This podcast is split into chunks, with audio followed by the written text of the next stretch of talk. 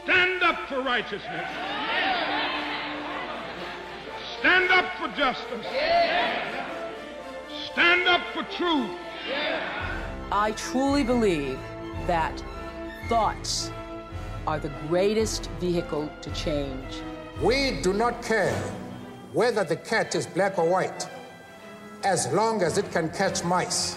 We choose to go to the moon in this decade and do the other things, not because they are easy, but because they are hard. Victory in spite of all terror. Victory however long and hard the road may be. To those waiting with bated breath for that favorite media catchphrase, the U turn, I have only one thing to say. U turn if you want to. The ladies not for turning. Some of us have great runways already built for us. If you have one, take off. But if you don't have one, realize it's your responsibility to grab a shovel and build one for yourself and for those who will follow after you. Is a quote from Amelia Earhart, the American aviator pioneer and author. Amongst her record setting feats and achievements, she was the first female aviator to fly solo across the Atlantic Ocean. I thought this was an appropriate quote for our discussion today, as our guest grew up with a keen interest in aviation, became a qualified aeronautical engineer, and like Amelia Earhart, is not one to walk away from a challenge. She's now the CEO of one of the largest defence companies in Australia, in a sector that will become a foundation of the Australian economy in years to come. Our guest today is Gabby Costigan, MBE, Chief Executive Officer of BAE Systems Australia. She's also chair of the Council for Women and Families United by Defence Service and was previously CEO for Linfox International Group. A retired colonel in the Australian Army, she has had a distinguished career, commanding logistic operations for both Australian and US deployed military forces. In 2019, she was awarded a Most Excellent Order of the British Empire for services to the United Kingdom Australia relations. Hello and welcome to another episode of No Limitations, a show where we speak to elite world class performing men and women and unlock the secrets and influences that have shaped their destinies and that you could apply to your own life. I'm your host, Greg Robinson, managing partner of Blenheim Partners, the number one research led executive search and board advisory firm. In this episode, we hear of Gabby's experiences in Afghanistan and Iraq with the coalition forces and how she made the successful transition from the military to the corporate world. We discuss the exciting growth trajectory for the Australian defence industry and how it will shape the country moving forward with the billions being invested into the sector, a beacon of hope in these most challenging of times. The technology is being developed in our backyard that will give Australian industry and Australians a competitive advantage. So sit back and enjoy the new future. Gabby, welcome to the show. Thanks for having me. What was it like growing up in a military family, Gabby? Oh, well, it was fun, I guess, is how I'd probably put it. Exciting. Lots of adventures. I'm one of five girls. So my father was in the army, my grandparents, etc. So we've long history of a military family. Okay. But yeah, I mean, for me, it it was always an adventure. My dad, you know, got posted every couple of years, and Yeah. and my parents, I think, tried to make each posting exciting for us, something different. It was fun. And which unit or which uh, regiment was your father in? My dad was in the Corps of Engineers. I was in the Corps of Royal Australian Electrical Mechanical Engineers. So when you've travelled around the world and all around the back and beyond of Australia, what made you sign up and pursue a career in the military as well? Well, I think my dad, he loved the army. And mm-hmm. I think every day that he came home, he was always so positive about what he did. And it sounded, you know, to, to a kid, it was an adventure. You know, he was always outside doing stuff. He was on exercise. He was, you know, traveling internationally. So to a kid, it seemed like a pretty exciting job. He was he was fit. He wasn't stuck in an office all day, if you like. So I think when I was little, watching what your parents do anyway, I think guides you, you know, into sort of the the areas that you you think might be fun for working as well. And I think that that's what it was for me. So what were the stepping stones into the military career? Uh, I think you know once I once I decided that the military was definitely what I wanted, and it was always the army. And specifically early on, I wanted to be in army aviation. I had this desire, I think, for a long time to want to be a helicopter pilot. And my dad, some of his colleagues were helicopter pilots in the army. And so when I was younger, that's all I wanted to do was wanted to fly helicopters. But at that time, uh, women weren't allowed to fly helicopters. So I was pretty disappointed when I found that out, mm-hmm. as you mm-hmm. can imagine. And so my father was an engineer, and so I, I decided, well, if you know, if I couldn't fly them, I'd fix them. So that sort of put me on the path to engineering, and I think then I decided, right, well, I want to join and I want to be an engineer, and yeah, and that was that was kind of the stepping stones. And then you know, I I applied, I got accepted, and my army life began not easy to get into and also not easy to stand above your peers. So, what, what do you think stood you out, Gabby, in, in building your career in the Army? Because in doing my homework, I've made calls a lot of officers you've you know in the past all speak very, very highly of you. So, what do you think made you stand out? You know, I don't know. I think probably my my confidence is, I think certainly helps. You know, I grew up in a family where you know my parents always told us that we could we could do whatever we wanted and but as long as you worked hard and you made the most of opportunities that were presented to you, which I think I've done throughout my career, you know, you've certainly got to work hard, uh, no question. I'd like to think that I have a very good, strong work ethic, and I've I have worked hard my whole life, but I've also made the most of opportunities when they've been presented to me. You know, I think maybe that's that's helped with my success. It's also important, I think, through your career to have sponsors and you know i've been very fortunate to work for some amazing people through throughout my career who have certainly helped me uh, in my career and and my my path to where i am now you know you learn a lot from those sponsors but those sponsors also help you either through exposure to things that you may not normally see in your in the role you're in or introductions to different people etc you know so i think it's a mix of of hard work bit of confidence bit of luck, you know, and uh, and just making the most of opportunities. So, what were the highlights when you look back? I guess your fond memories of your career in the army. Oh gosh, there's so many. You know, I, I love the army. I really did. And one of the great things for me was, you know, I got to really work all over the world. To be honest, I think the biggest highlight for me was absolutely deploying on operations. There's nothing more satisfying, I think, for any military officer or, or soldier or airman, airwoman, etc., to deploy, you know, in support of your country. So that was incredible. It was a it was an incredible opportunity. It was exciting, and you know, you spend your whole life training for for that moment, and and then you know to actually go and, and be a part of it was very satisfying. I, I was really lucky too with my military career. I I had lots of great postings, lots of great jobs I got to see the world. I got to work with coalition partners, and I got to work for some great leaders. Look, when you when you get that final test, Gabby, as you say, you put into into operations. How did you perform compared to all the training? Well, I'd like to think I did pretty well. the training is just makes you do your job. You, that's what you're doing. You're doing your job every day. So, and the one thing that the military does is train you exceptionally well to be yeah. able to ensure that in any situation you're able to carry out your role or function i think i was able to do that and you know importantly you're part of a team so everybody's doing their bit mm. and i just did my bit as well and and that and the locations that you were you're spending time in ops you want to talk us through a bit of a story on that? Oh yeah sure. So when i when i first deployed to afghanistan you know i went there uh, and i ran the logistic operations in kandahar. At the time, it was transitioning from a US led operation to a, a NATO led operation.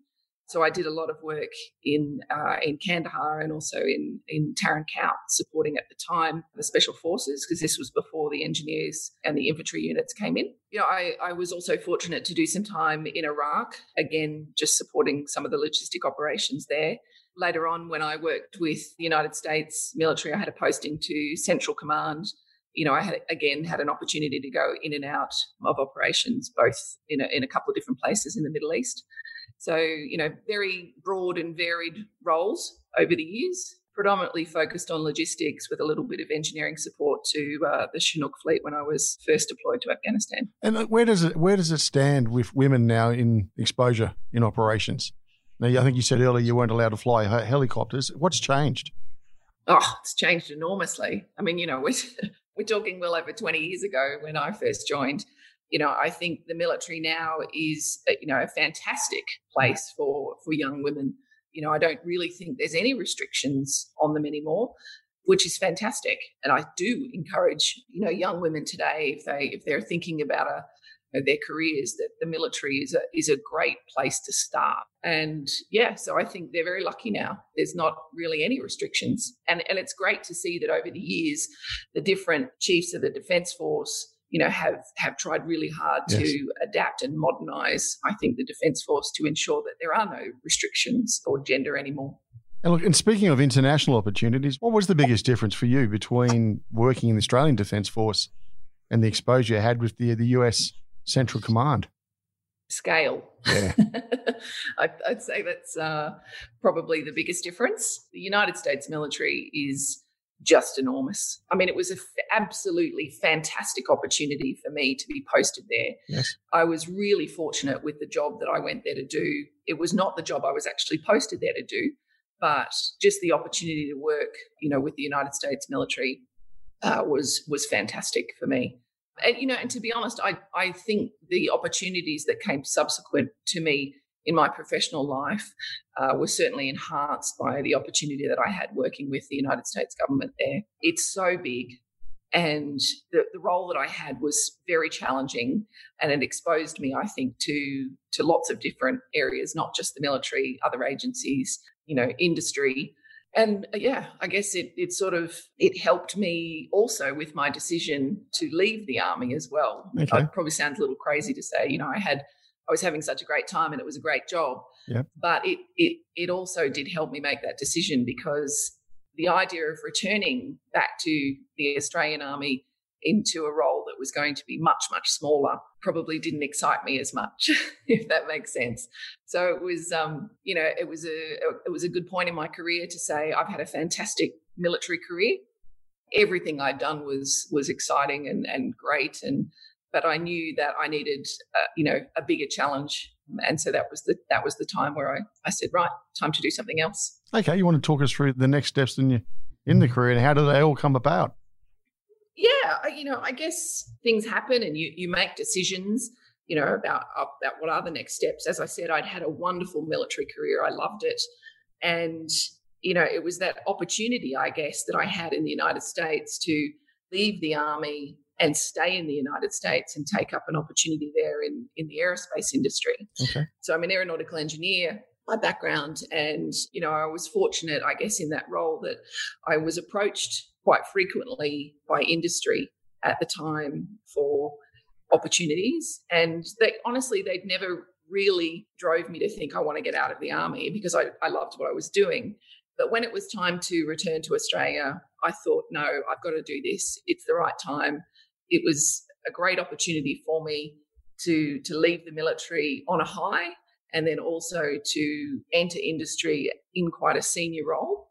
So that was very exciting. So I, I, I worked for an, an, aviation company, but it was also really challenging to, You know, leaving the military, I went into a company that was owned by private equity. I had no idea about any of that when I first got out. So a lot of challenges, but the right decision for me. And what were you tasked to deliver in that first role outside of the Defence Force when you made the move into private equity backed company?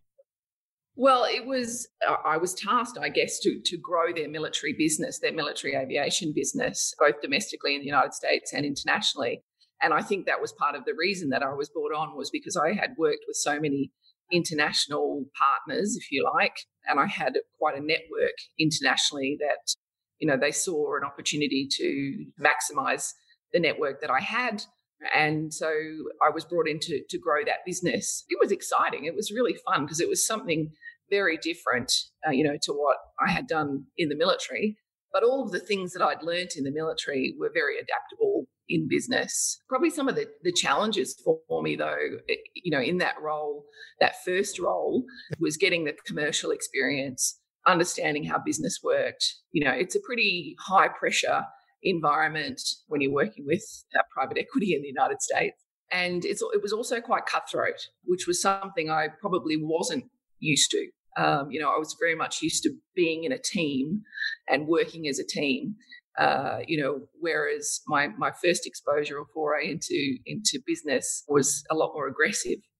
And did it surprise you? I guess maybe opened your eyes up in, in particularly United States, how many ex-military officers move into business compared to what you may see in Australia, the real crossover?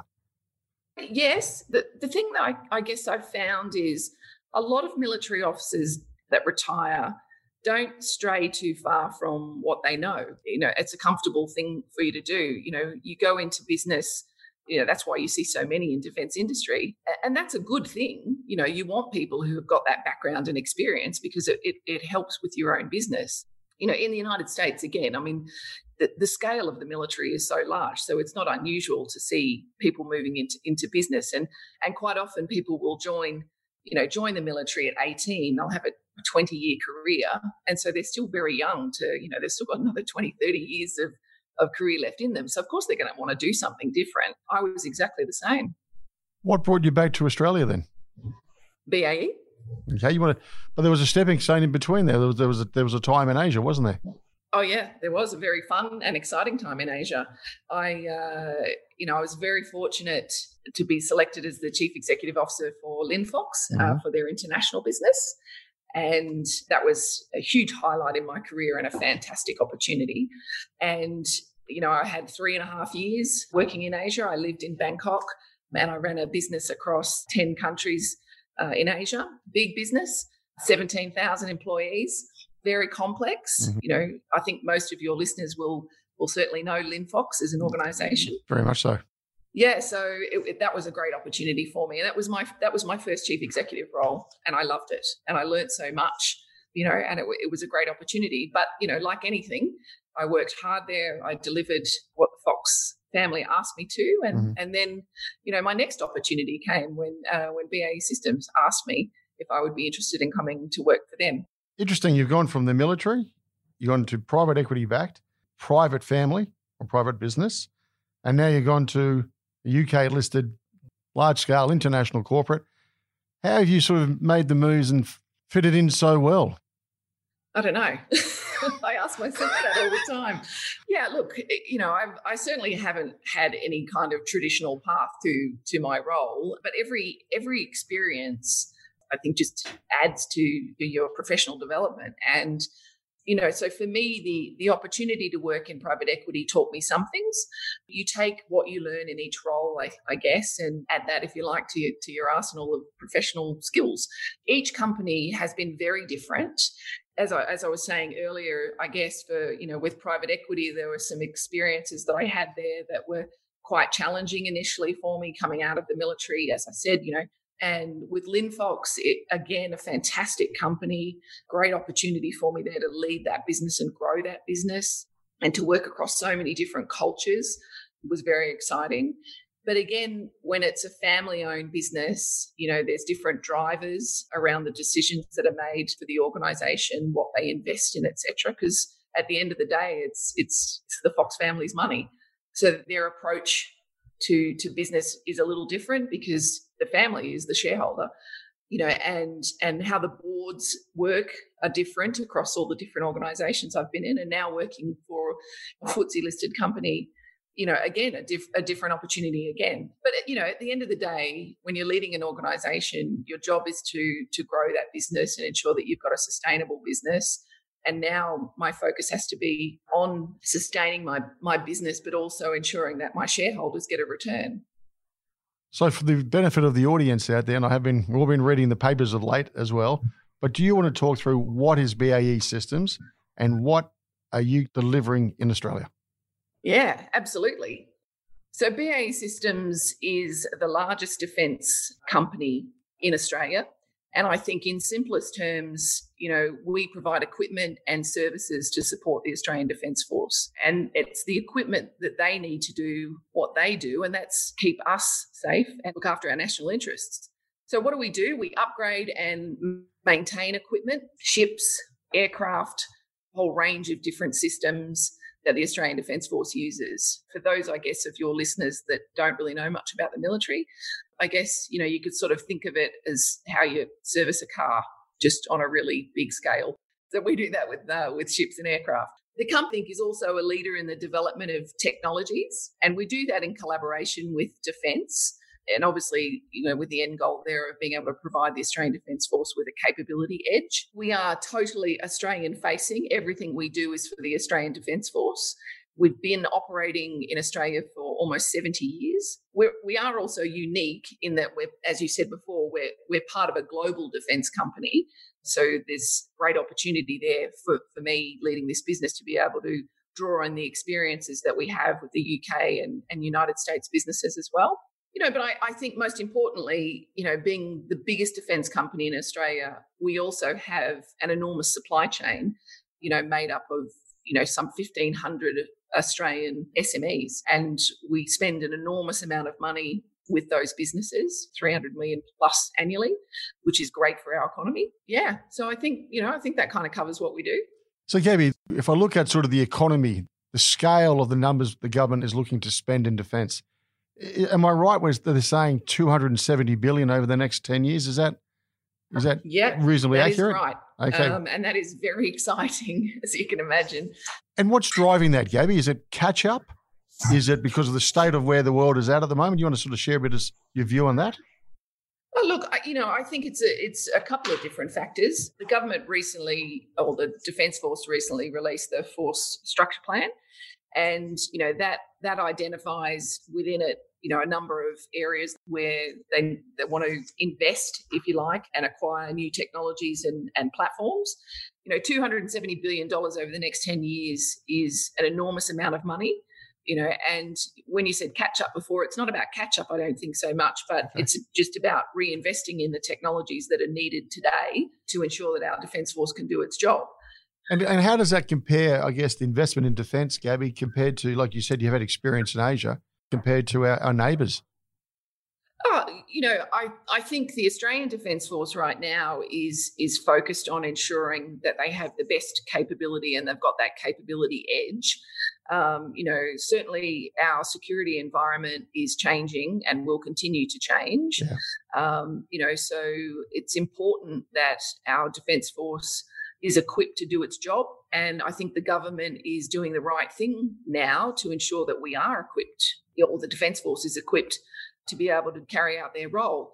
The investment that is being made will obviously also help with, you know, stimulating the economy, which is incredibly important right now as we're, you know, facing a recession, first time in a long, long time. You know, so I, I, you know, defence I think has been one of those areas where the investment that is going to be made in sovereign technologies and Australian companies is incredibly important because it will stimulate our economy and it will help in the in the coming years.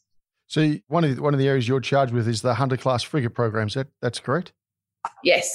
You, and you want to talk us through a little bit more about that, and as you say, what that will mean to the respective states who are taking investment in this area. Sure. So the Hunter class frigate program is such an exciting program. It's amazing, and you know, probably one of the highlights of my career was was uh, getting the phone call that night from the government to say that uh, that BAE Systems had been successful and won the Hunter class frigate program.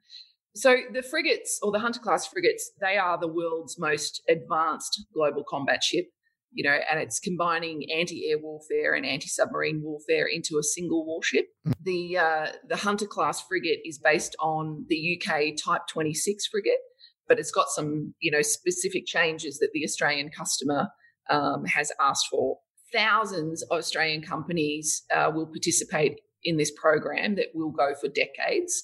You know, again, fantastic opportunity for Australians uh, to be involved in this program you know, and I think our challenge with this program is to provide products and technologies that will ensure that the Hunter class frigates are world class submarine hunters.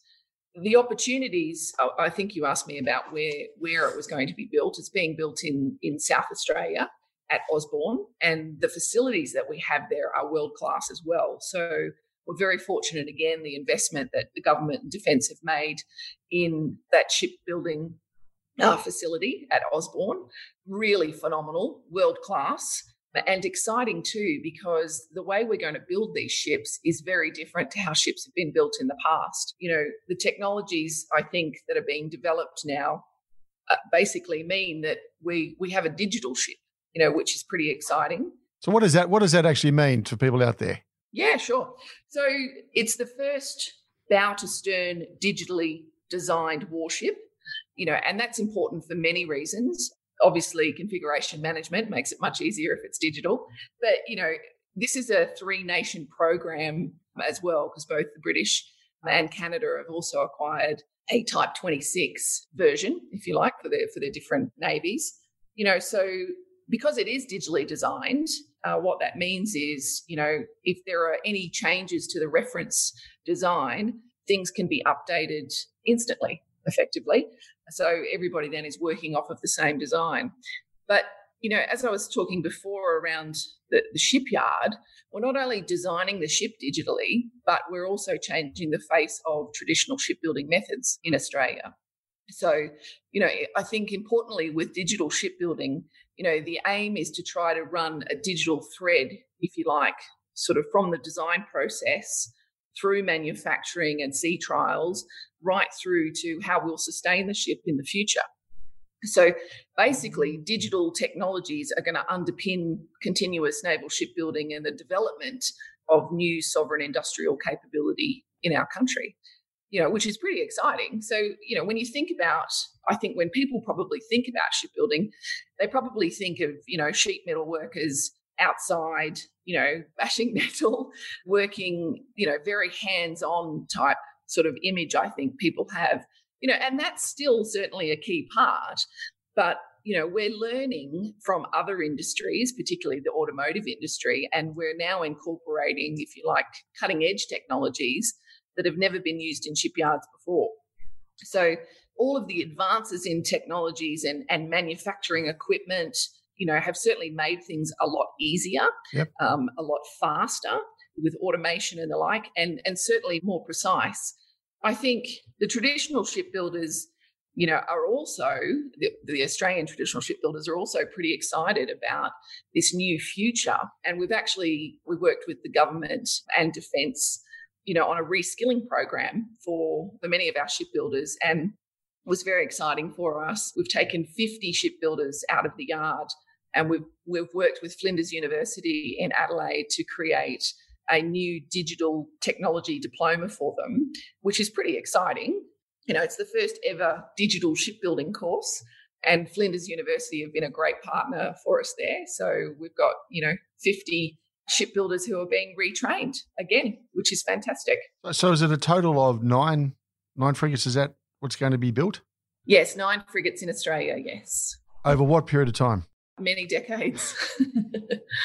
okay. The only reason I asked that, Gabby, is like all of us who read the newspaper and see the submarines, and we see the number which seems to be getting bigger and bigger on a daily basis. Is this going to come in on time and on budget? Yes, it is. Absolutely. Look, I mean, this is a it's a very complex program. There's no question, and it's yep. a high risk program. And and I think both the government and our customer recognise that it is a complex and high risk program. But we've got thousands of people who are working very hard every day to ensure that we deliver on our commitments for our customer. You know, we've got some cardinal dates you know, of some key milestones that we have to achieve. Yeah. And I'm very happy and proud to say that we're on track for those right now, with probably one of the exciting ones coming up at the end of this year, which will be where we commence prototyping on the ship. So I guess the upside then for those living in South Australia, there's going to be a whole new technology focus in, in that in that state, isn't there? because you've got uh, the space yeah, agency program. Absolutely. I mean, there's there's clearly enormous benefit for South Australia, you know, with the investment that is that is being made in that state, and I think the the premier Steven Marshall also doing some great things to support the growth in South Australia there. But you know, but the thing to remember about this program is it's not just South Australia that will benefit from yep. from the Hunter class frigate program. The whole nation will benefit we have engineers deployed all over Australia that are working on that program. Yes, there are certain roles that have to be done in the shipyard in Adelaide, but there's a lot of other supporting infrastructure, if you like, that happens all over Australia. You know, we're developing engineering hubs in Victoria, um, you know, that are working on uh, those cutting edge technologies that I was talking about there. You know, we've got other opportunities, you know, across our business uh, supporting the Hunter program as well. Gabby, got a uh, bit of research for I wanted to just put to you, get your thoughts on. Earlier this year, a BAE systems spokesman said that the company has the confidence that we will be able to achieve well north of 60% Australian industry content over the life of the Hunter class frigate program. I thought that the Anzac ships, the Hunter class frigate, is ultimately designed to replace, achieved nearly 80%, from, from correct, in the Australian New Zealand industry content in the program against original contract, we were saying about 70%. So I guess this is the question. Why is the level of Australian industry content potentially lower in BAE's Hunter class, a vessel that should be delivered over, say, 30 plus years, than the Anzac set where it was originally set at 54 but came in around about 60 north of 60%. I guess it's as an Australian, I'm just and I'm hearing the Canadians have got their focus, the Brits have got their focus. Is that is that accurate or is that inaccurate? That that summary. I don't know that I could call it accurate or inaccurate. Um, some of it, some of it is certainly uh, correct and factual. Look, I mean, you know, the job that we that we have is to build a continuous naval shipbuilding community in Australia our government is very focused on ensuring that we have a sovereign capability. And my job and my team's job, as I said before, we were talking about supply chain, is to ensure that we have as many Australian suppliers working on this program as we can. The government is very focused on ensuring that we exceed any targets that are set for us. And you would have seen recently, Minister Price has just put out an announcement around you know that that very clear focus on on AIC. You know, there will be changes to the terms and conditions for future contracts. There will be audits done of primes to ensure, you know, that we are meeting those commitments. That's absolutely what we want to do. You know, I mean, as an Australian company, I want you know, to build this industrial capability here in Australia. I want to provide opportunities for as many Australian companies as we can. And I think, you know, my company in particular, BAE Systems, we've got an incredibly good track record of working with Australian suppliers, you know, and over the three decades we'll be building these ships and then sustaining them into the future. The opportunities are enormous for Australian businesses. Question for you as a CEO. One of the things obviously, as you said, is we're talking about the costs. Is it going to be a scarcity of labour or, or skill in Australia? Bearing in mind you've got the submarines being built down the road, you've got, as you say, down this new technology. Are we going to be short on high quality labour to deliver?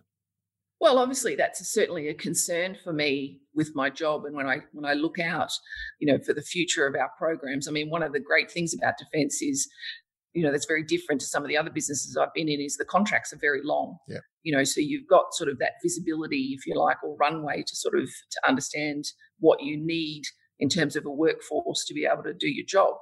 You know, there are certainly some areas of risk you know some some key skills some critical skills if you like across different parts of our business. And it's not just in the shipbuilding it's across the whole business. Yes. You know but but our job is to ensure that we're working you know with academia with the TAFE colleges etc to ensure that we are we're developing that pipeline of you know of future employees my my business alone, just in the three years that I've been with BAE Systems, it's it's grown by fifteen hundred employees in that time, and it's going to continue to grow. You know, and we will certainly face challenges with so many big defence programs happening in the next decade.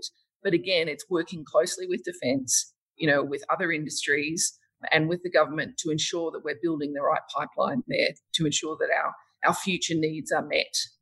We've been doing our own research and looking at the broader play in Australia is in, in regards to the defense industry. And, and looking at the numbers, I understand exactly what you're talking about and the significance of the program and what it's going to achieve. But is the local defense industry going backwards in this country? No. You really don't believe not. that? Okay. All right. Um, no, you know, I would say, if anything, you know, Australian companies now, they've got so much more opportunity now. And I think there's more confidence too in Australian industry because they've been delivering so well for their customer over the years. And I think there's now more acknowledgement too that we don't have to go offshore, you okay. know, to to buy the capability or the talent because we do have it here in Australia. And certainly with the investment over the next decade of $270 billion by the government Yes. is it's certainly not declining, it's growing. And what are we actually good at then, Gabby? Are we are we sharp on the innovation? Are we sharp on execution? What are we really good at at this stage? Yeah, look, I, we're good at a lot of things. Innovation, certainly, it's a good buzzword, innovation. but we do have some incredibly talented people in Australia who who are developing amazing technologies, you know, that are world leading. Certainly in the defence industry. In my company, uh, you know, um, I've got some brilliant people who've been working on some some programs, you know, over the years. Like John, you know, is a good example. Again, world leading technology some of the development of, of weapon systems again things that probably are not talked about a lot. Defense is not really very very good if you like about boasting about what we are good at you know but there's a lot of a lot of countries out there who who do look to australia for for innovation. Another thing we're very good at is advanced manufacturing. We've got some incredible examples in defense industry here in australia you know where we've invested and we've grown those capabilities we work on a global program, the F 35 aircraft. Yes. Uh, you know, it's a Lockheed Martin platform, but there's many, many companies involved in, in developing that platform. And, and here in Australia, you know, my, my business builds the vertical tails for that, for that platform for the whole international fleet, you know, which is pretty exciting to be involved in. So are we seeing enough graduates coming out of universities thinking I might enter a career in defence? We're not seeing enough, you know, and again, I think that comes back to uh, defense and defense industry doing more on our marketing and, and brand presence, if you like. I think one of the challenges that that defense industry has is, you know, I, I often say that we we're in the shadows too much. Yep. People need to know and understand, you know, what amazing jobs there are available, the different technologies that are being developed, you know, the capabilities, so many exciting things that happen in defense, you know. And we've just got to get out there and talk more about those successes, and particularly to to high school kids, you know, to get them to understand the opportunities that are available to them, you know, either either in defence or defence industry. Specifically for for me with defence industry, sixty percent of my business is uh, STEM related. So we do a lot of work trying to educate, you know, younger school communities of the importance of STEM and what those opportunities are. You know, if I if I could do it again and I was a kid again, and I tell my own children this, there's so many great things happening across the breadth of defence industry right now, and you can see a career for for decades. You know, in defence. And, you know, one of the great things I think for engineers or, or technologists is the breadth of, of projects that are happening. You know, engineers like to follow the exciting technologies that are happening. There's just so many, you know, so there's just so much opportunity there. And in this world of diversity, what's the numbers look like at the top end of the decision making in the world of the defence for women? Well, I would say there's not enough women in the very senior roles across defence industry. Defence itself, I think, has changed uh, significantly. There's some really great examples of some very successful senior uh, women leaders in defence, uh, you know, in the in the star ranks uh, which is great to see. Unfortunately, there's not enough women in executive roles across defence industry, you know, but we're we're constantly trying to change that, and I think everybody wants it. It's just ensuring that the, the pipeline is there, you know, and being able to provide those opportunities for women to continue to be promoted within their careers and have those executive roles. So, Gabby, it goes to the next question then. From your perspective, what is leadership? Yes, I think leadership to me is about authenticity. You know, trying to be someone you're not is not a sustainable position, you know, and I think you can quickly get found out. For me, I bring my core values into my professional life, and I think these drive my leadership principles, eh, you know, and I think the principles that I also expect of the people that I work with you know, and I think some of those core values, you know, the things you learn when you're a kid, and they they carry you whole way through through your life. You know, integrity, trust, courage, loyalty, and passion. Certainly, I think they're the foundations on which I lead BAE Systems Australia. I think I also try very hard to create a, a positive, fun, and inspiring environment for people to work in. And and I certainly encourage you know my executive and senior leaders to try to implement the same atmosphere throughout the company. You know that that all goes to the company culture.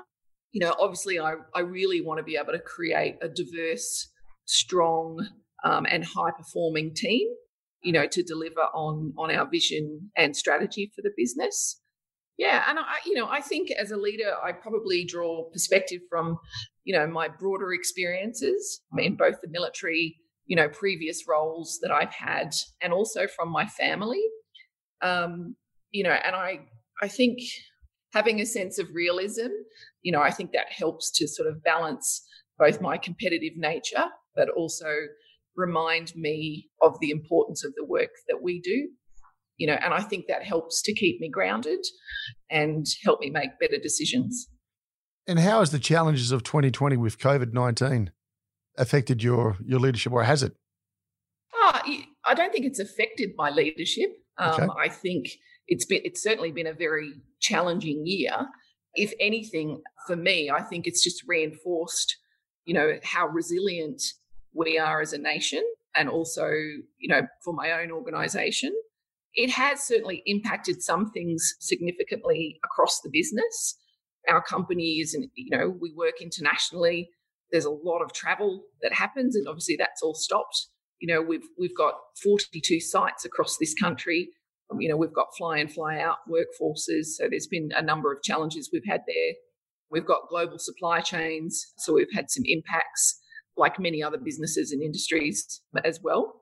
I think you know, from a leadership perspective, though, you know, COVID has meant that I've had to adapt my style, if you like, in a few ways, you know, because that, you know, being able to walk around a shipyard or, or go to an aircraft hangar, I can't do that at the moment. No. And I've got, you know, a significant amount of my workforce who are working from home. I had to think about how do I communicate now with my with my company and ensure, you know, not only the safety of my employees uh, and their health and well-being, but just ensuring that we could still deliver for our customer. So I've done that a couple of different ways. You know, I communicate weekly with the whole company in a video log. That again, authentic self in that video log each week, you know, and that's been amusing, I think, for many people, whether my kids walk in, you know, in the middle of videos, dogs barking, construction, all those sorts of things.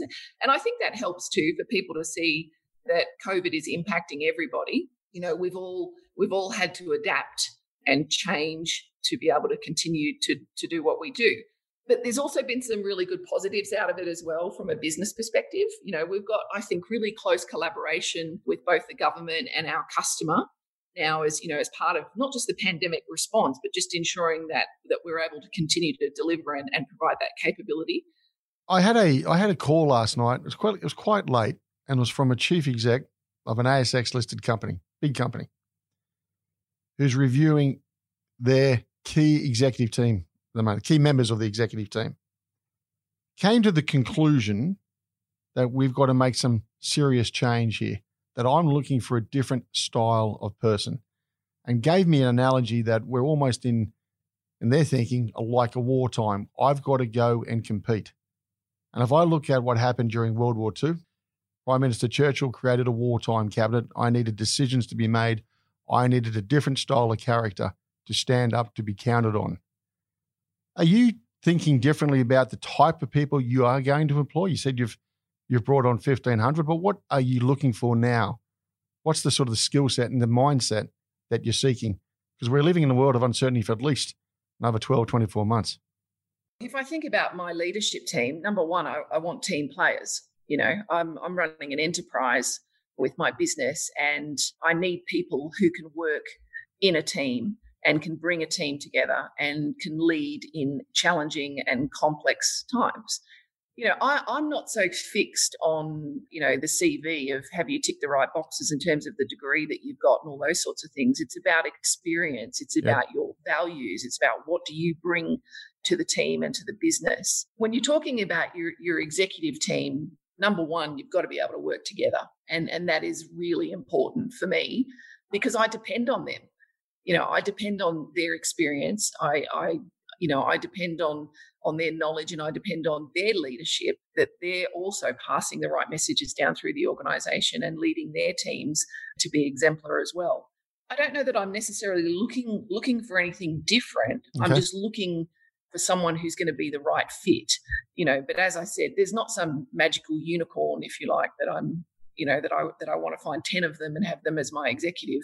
Everybody brings different things to the table. So it's it's ensuring that you can surround yourself with the people who are going to fill the gaps that I that I have and help me deliver my vision and strategy for the business. And your role is dealing with big scale projects, Gabby. So how do you I guess how do you assess risk as a CEO and encourage others to take the necessary risk when when required? Yeah, that's a that's a good question.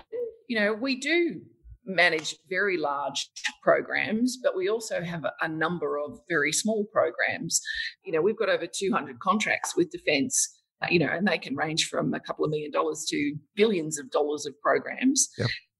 I think it's about understanding the context through intelligence gathering from as many sources as possible so that you can understand more clearly the situation, you know, and evaluate that risk my business has very robust systems and processes in place that support me. So it's important to ensure that you've got the right governance in place, you know, and you need the right culture also in the organization that allows you to support and and trust your leaders you know as i talked about earlier you know we were just talking about covid before and i think covid is a good example you know of a situation that has required an extraordinary level of risk management you know and which to date you know, I'd like to say in my business, I think has been very well managed, you know, within the company. It has certainly tested our operational resilience, you know, and our people. If I talk about the big contracts, it requires you, you know, going from small contracts to big contracts, it requires you to think think differently, if you like, to be more strategic, but also to keep, you know, continuing to deliver on those, uh, you know, on those smaller contracts. You've worked in as you said earlier, the military. You've worked in private equity, which has, has its its own set of pressure. You've worked for a family organisation, which also has its own set of pressure. You're now working with an organisation which is billing people like me, because ultimately I'm the taxpayer paying for these frigates. What's does that bring a certain pressure to you in the sense oh, I have to deliver for for this country? Is there a different pressure at all? Uh, yes, I, I would say yes, there is definitely added pressure. But at the same time, you've got to remember that the Australian government puts tenders into the market, you know, every week defence companies bid on.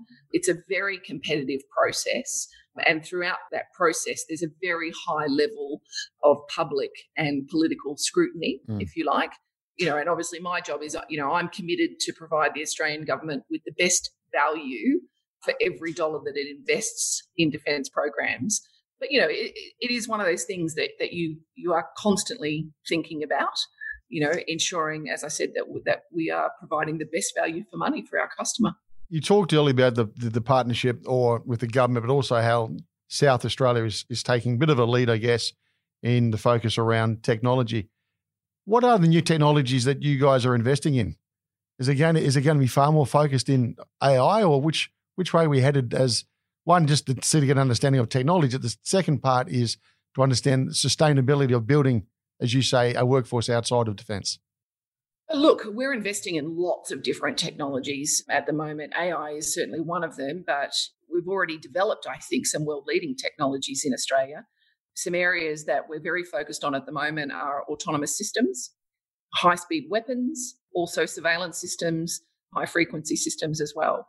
But you know, we've got, I think, a really good legacy um, already in Australia in terms of the technology development that we've done in BAE Systems, um, and we're obviously trying to leverage that, you know, to provide new capabilities. It is a, it's a very exciting part of our business, actually. And you talked earlier about uh, the increased investment in Australia over the horizon. You talked about the anti-submarine warfare, the design of the boat. What does that actually mean for people out there who don't quite understand? Does that mean this is a stealth boat, never been built before? Probably the easiest way to describe it is it's a submarine hunter. You know, it's it's a ship uh, that is there to hunt submarines. It's probably the most basic description I could give you. and should we be worried? There's a fair few submarines floating offshore. We should be hunting. I would say that there's probably a lot of submarines operating all over the world uh, for for different governments Gabby, where is the world at the moment in regards to the whole escalation of defence? What's the plays being made on the on the chessboard? Look, the security environment, you know, internationally is certainly changing, and, and it will continue to change every day. I think the important thing, you know, for for Australians and for for our government is to, to understand that you know the Australian government places significant investment that they're making in defence and those capabilities just to ensure number one that our Australian Defence Force can do their job. The Defence White Paper, if you like, of 2016, I think that was a really pivotal document it set the scene, if you like, for an environment of significant change and uncertainty in the future. You know, I think we're starting to see now, you know, from a national security perspective, a, mm. a bit of a wind down in in the operations that were happening in the Middle East, and and now maybe more of a pivot or a focus on the Pacific region. You know, the threat environment has certainly escalated, and I I think it's important that we just ensure that we continue to invest in our defence force and the capabilities that they have so that they can do their job to protect us and our national interests. And, and Gabby, in, in your role in engaging with, with other businesses, other corporates, do you think the Australian boardrooms really understand in depth what is actually going on out there in regards to the military plays, regards to the cyber attacks, regards to governments throwing their weight around and how we're responding and the need for people like yourself in this defence industry to be built? Look, I, I, would say that there are, you know, a lot of business people out there who are who are incredibly educated about what is happening in the world, and they need to be because you know potentially those things will impact their their their businesses that they're running and operating. But but could directors and and chairman and etc. learn more? Absolutely. You know, it's important. Uh, I think for for all Australians to understand number one what our what our government is doing. You know, the relationships that we have with with other countries. You know, to be clear on on what our government's policies are. You know, so I think yes, we can always learn more and be better informed. But overall, I I think Australians you know, have a good understanding, you know, of what our Defence Force does. You know, and recently you've seen the Defence Force in the news a lot more because they're helping in in many ways on the domestic front. You know, the support to the bushfires and the support to the COVID pandemic, I think has been great and important for people to see that that Department of Defence has many roles, but ultimately their job is to protect us and our national interests, as I said before one last question on, on just on relationships. You'd spent time in the US, you spent time as a CEO in in Asia, and then across the different countries in Asia. Do we do we take enough time as a country now to build in building those relationships? Do you think? Yeah, look, I think we do. That's one great thing about Australians. I think we we are really good at making friends internationally, and you know, and I think it's it is a key focus of our government to ensure that we're building the right relationships with with all of our international colleagues and and countries. You know, it's obviously a key focus for Marise Payne in her role, and you know, and she I think does an exceptional job in in developing those relationships, and and the same with Simon Birmingham in trying to keep focused on the best trade relationships for our nation as well.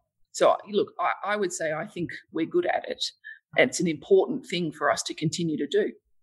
In regards to what other things has been thrown out from the pandemic, i.e., we've closed our internal borders, we've closed our external borders. How's that hurting you in BAE? Yeah, it's been challenging, uh, no question. Uh, you know, as I said earlier, we we operate yep. all over the country.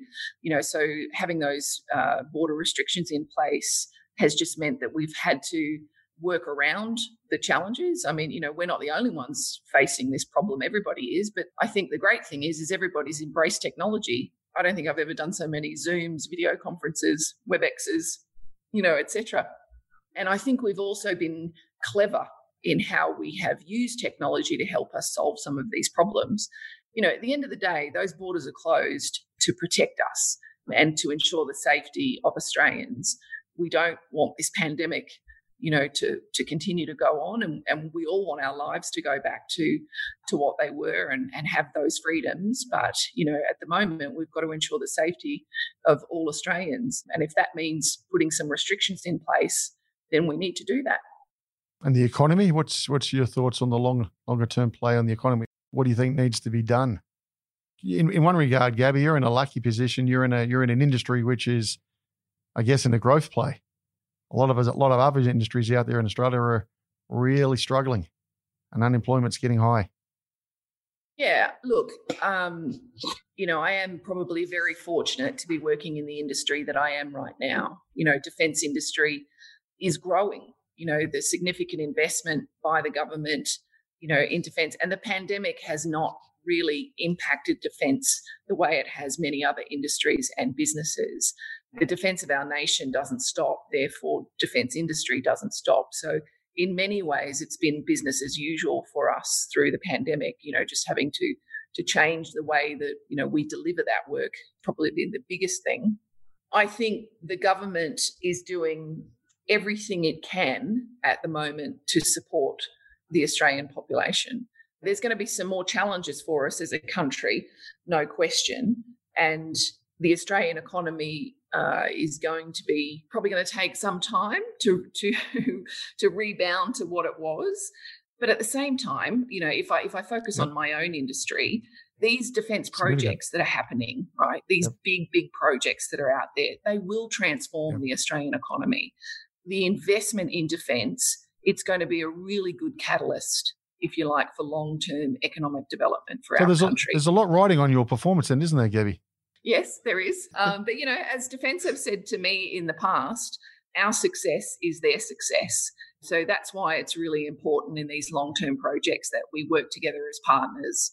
I've got to deliver them a capability so that they can do their job, but I've also got to ensure that the work that we're doing, the people that we're employing, and the significant opportunities that that we are creating by you know further developing Australian businesses in our supply chain, etc are all really good positive things and you know that will mean a good return on investment in the future for us and ultimately help you know, with the growth and stability of our economy.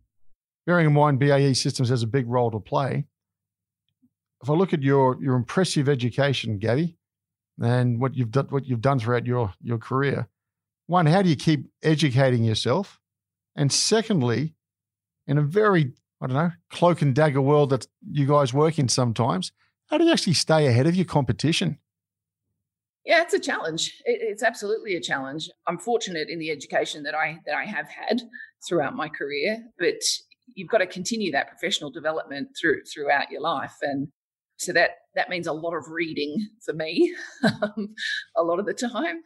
Obviously, in our organisation, we have uh, lots of opportunities for, for all of our employees to, to advance their professional um, education, if you like, and to ensure that we understand what is happening on the technology side. We've got to, you know, to stay ahead of my competition, as as you said, you know, I've got to know what's happening everywhere. I've got to think about what does my customer need, not just now, but what do they need in 30 years' time? You know, so yeah, there's a lot of reading that goes on. How do you switch off at night when you go home? I don't think you can switch off when you're a CEO. I try. I do try very hard. You know, obviously, I'm a, I'm a, I'm a mother as well of, of two young kids, and so in my downtime or or time away from work, you know, I want to spend all the time that I can with them. You know, but in in jobs like this, I don't know that you ever really switch off. You're sort of. It's not that you're on call twenty four seven, but but you are, if that makes sense. You're always checking your email. You're always thinking about what's the next challenge? How am I going to overcome that? You know, you're thinking about your investors. You're thinking about, you know, ensuring that you're delivering on your commitments, you know, to your customer. But I do try to switch off and I enjoy a, I, I love a glass of champagne. I love the beach. I'm fortunate to live in a, in a very nice neighborhood where I can enjoy some nice walks at night time with my kids. That's, that's probably it. But if I throw the other way, why do you do the job? Ah, As you say, it's, tw- it's 24 7. What, what, what drives you in it? You know, I get asked this question a lot, and and it always comes back to me just saying the same thing. I love it. I love what I do. I like leading an organization. I if I think about this specific role, mm-hmm. it's great to be back in defense industry, yeah. you know, working with defense because it was such a big part of my life. So I'm I'm constantly wanting to ensure that we're we're doing our very best you know, and I know that my team are the same. They're all incredibly proud of what they do. And that makes it easy to come to work. When you love what you do, you're proud of what you do, and you know you're delivering a great capability, it makes it easy to do my job. But, you know, I, I love it. I, and I, I, people ask me about when I'm going to retire and things like that. And I think, I don't think I, I can retire. Um, I mean, I'm sure I will one day, but um, but I, I like the challenge of business. I like thinking about how we can do things better, faster, more efficient. The ideas that come from my engineering team and the, the R&D team here are exciting. You know, something different every day, which makes it great. How do you keep them on the edge? What's do you surprise them and drop in? Do you dial up unexpectedly? What you, what tricks do you do to keep everybody on the edge? Because as you said, it's about keeping particularly during COVID, keeping people engaged, focused. But you've got it's got to be fun. It's got to be energized, and I've got to I've got to want to work for you, Gabby. So what what what makes me want to work for you? Yeah, look, I mean, I, I talked about this a little bit earlier about being authentic. You Yeah. know, I think it's important for people to understand that, okay, I'm, I might be a CEO, but I'm still a person. I'm just the same as you, and I'm the same as everybody in, in my company. You know, I've just got a, a busy job, if you like. You know, I still get up in the morning and have to have a cup of tea or a cup of coffee to start my day. You know, I've still got kids homework to worry about, you know, all those sorts of things. I've got the same worries that everybody else has, you know, and I try to be real and I try to let people see, you know, that I'm dealing with the same issues. Like if I think about, you know, when the pandemic started and and the schools were locked down, my house was was mayhem. It was chaotic. Me trying to to run a business with two kids doing Zooms next to me with headphones on and and and that was that was really hard work trying to keep them occupied ensure that they were doing what they needed to do from an education perspective um, you know what the school expected and then me trying to run my job as well with my husband trying to keep us all sane and keep the house going. So i think when people see that you're like them and dealing with the same challenges i think it makes it easier for them to relate to you. Um, well i hope it does you know and and as i said i i, I want to create a good fun environment. I want my people to be passionate about what they do and love what they do.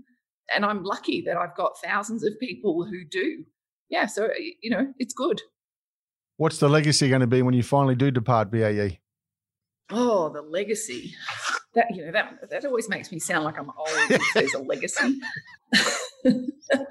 look i you know what what what do i want to leave behind? I want to leave behind a um, a sustainable business number one one that is you know going to continue to grow that is going to provide significant opportunities for australians you know in the future. I, I want to leave knowing that we've made a great progress on continuous naval shipbuilding in australia you know i, I want to see the investments that we're making now in you know future technologies. You know i want to see see that come into play you know and i want to see those capabilities being used by the australian defence force. I, I want to leave behind a, a good balance sheet if you like for my business. And i want my shareholders to know you know that the business has got a great future ahead of it Gabby, if you were looking back at the young Gabby all those years ago when Dad was in the army, what advice would you would you give her now? back yourself yeah stay stay true and and back yourself the whole way And on that, Gabby, thank you for joining us today on No Limitations. thanks thank you very much for having me You've been listening to No Limitations.